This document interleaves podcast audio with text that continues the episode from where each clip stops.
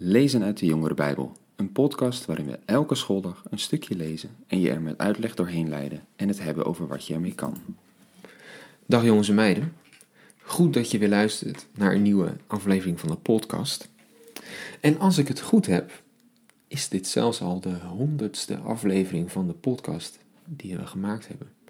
Allemaal afleveringen waarin we hopen dat door met jullie een stuk tekst te lezen, het wat makkelijker wordt om Bijbel te lezen. Want lezen, ja, dat is maar lastig, kost een hoop moeite. Luisteren is soms wat makkelijker. Ik hoop echt dat jullie er wat aan hebben.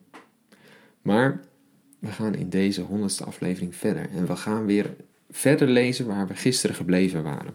In die brief aan de Efeziërs, het tweede hoofdstuk. Ook daarin gaan we weer een stuk lezen wat iets vertelt over hoe God naar ons kijkt, hoe we naar onszelf mogen kijken. Hij gaat het daar eigenlijk hebben over een stukje geschiedenis. Want eigenlijk is de geschiedenis wel vreemd. Hè? Het probleem waar de Bijbel over gaat, is dat mensen God zijn kwijtgeraakt. God die een relatie met ons wil en wij, wij verstoppen ons voor Hem. We wantrouwen Hem vaak. We zijn vaak vijandig tegenover God. En God zoekt ons, zijn kinderen, weer op en wil ons één voor één weer aan zijn hart drukken. Maar hij doet het op een rare manier, want hij kiest een volk uit. In plaats van dat hij met alle volken aan de slag gaat, kiest hij één volk uit, Israël. Zij zijn zijn volk, aan hun geeft hij belofte. En wij dan? Hoe zit het met ons? Uiteindelijk was het zodat door Israël heen juist alle volken bereikt zouden worden. Dat beloofde God al aan Abraham. Door jou heen zal ik alle volken zegenen. En met wat Christus Jezus gedaan heeft, is die belofte vervuld. Nu mogen wij erbij horen, nu zijn ook wij gered. Dat is wat Paulus in dit stukje gaat beschrijven. Efeze 2, laten we lezen vanaf vers 11.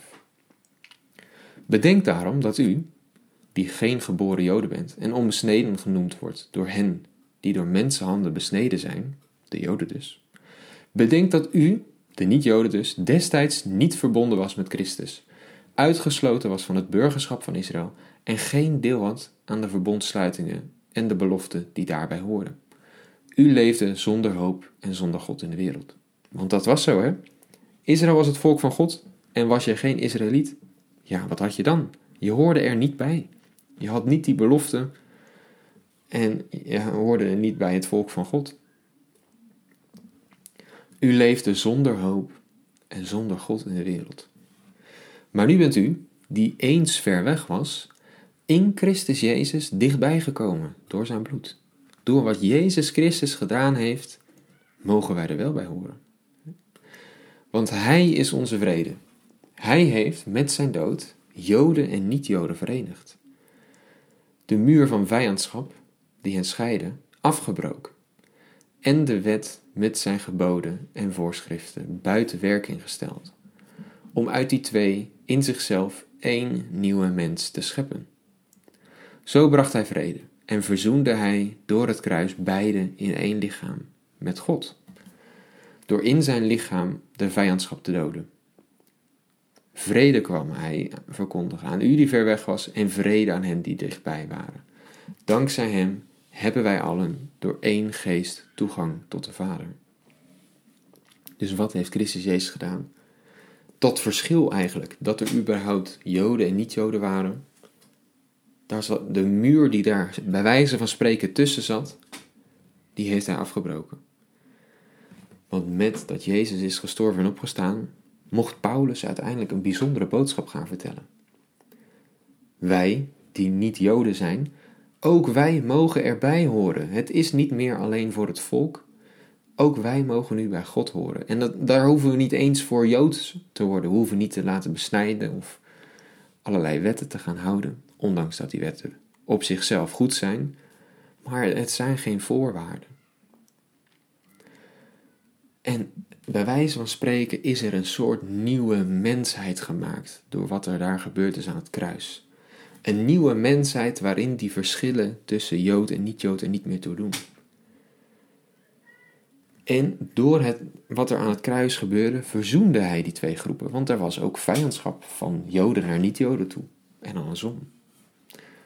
Maar wij mogen nu, als wij iemand tegenkomen die net als wij gelooft in Jezus Christus, ja, dat is gelijk iemand met wie je een klik hebt, met wie je een band hebt. Dat is een broeder of een zuster, zo kunnen we dat noemen. Hè? Dat is iemand met wie je gelijk iets hebt, want die gelooft hetzelfde als jij. Die hoort er ook bij, net als jij. En dan maakt het inderdaad niet meer uit of die een Jood of geen Jood is. Er is vrede gekomen tussen die beide groepen. En of je nou Jood of niet Jood bent, allebei kunnen we bij de Vader komen. Hebben we toegang tot de Vader doordat zijn geest in ons woont. En dan zegt Paulus: Zo bent u dus geen vreemdeling of gasten meer. Want als je vroeger geen Jood was en je wilde er toch iets van proeven, dan moest je als vreemdeling of gast in het land wonen en hopen dat je iets kon oppikken van alle goede dingen die God aan zijn eigen volk gaf. Maar dat hoeft niet meer. Zo bent u dus geen vreemdelingen of gasten meer, maar burgers, net als de heiligen, en huisgenoten van God. Wij zijn zijn familie, wij horen erbij. Gebouwd op het fundament van apostelen en de profeten, met Christus Jezus zelf als de hoeksteen. In hem vormt het bouwwerk één geheel en groeit het uit tot een tempel die gewijd is aan de Heer, in wie u ook samen opgebouwd wordt tot een plaats waar God woont door zijn geest. Apart hè, hij zegt hier dat we met elkaar een plek zijn waar God woont. En op andere plekken lezen we ook dat God in ons allemaal woont, in ons binnenste. Wij zijn de tempel van God. In ons is die God die ver weg leek. Die hemel die daar ergens ver boven ons leek te zijn. Die is in ons hart gekomen. God zit in ons hart. En nu al mogen we iets proeven van dat nieuwe leven, wat er uiteindelijk voor de hele wereld zou zijn. Nu al mogen wij in een nieuw leven verder gaan en mogen we op een nieuwe manier de wereld ingaan en daar daadwerkelijk iets veranderen. Wij horen erbij. Wij zijn niet meer tweedrangs burgers. Wij horen erbij. Wij horen bij God. En wij mogen zelfs zijn tempel zijn. En zo mag je dus ook naar jezelf kijken. Jij hoort bij God. Jij bent onderdeel van zijn familie. Je bent zelfs een tempel waar God in woont. Denk dus niet te min over jezelf. Jij hoort erbij, jij hoort bij God en jij bent een tempel waar God in wil wonen. Jij bent zo goed in zijn ogen dat hij in jou wil wonen. Nou, neem dat mee. Hè? Ik hoop dat je in deze week op die manier allerlei teksten bent tegengekomen die iets vertellen over jou. Over hoe God naar jou kijkt en hoe jij naar jezelf kan kijken. Neem dat mee deze vakantie. er zullen geen nieuwe aflevering in de loop van de vakantie zelf gedaan worden. Ook ik heb allerlei uh, plannen. Ga weg. Um, ik zie jullie hopelijk in het jongerenkamp of in een gezinnenkamp. En anders tot na de vakantie. Tot ziens.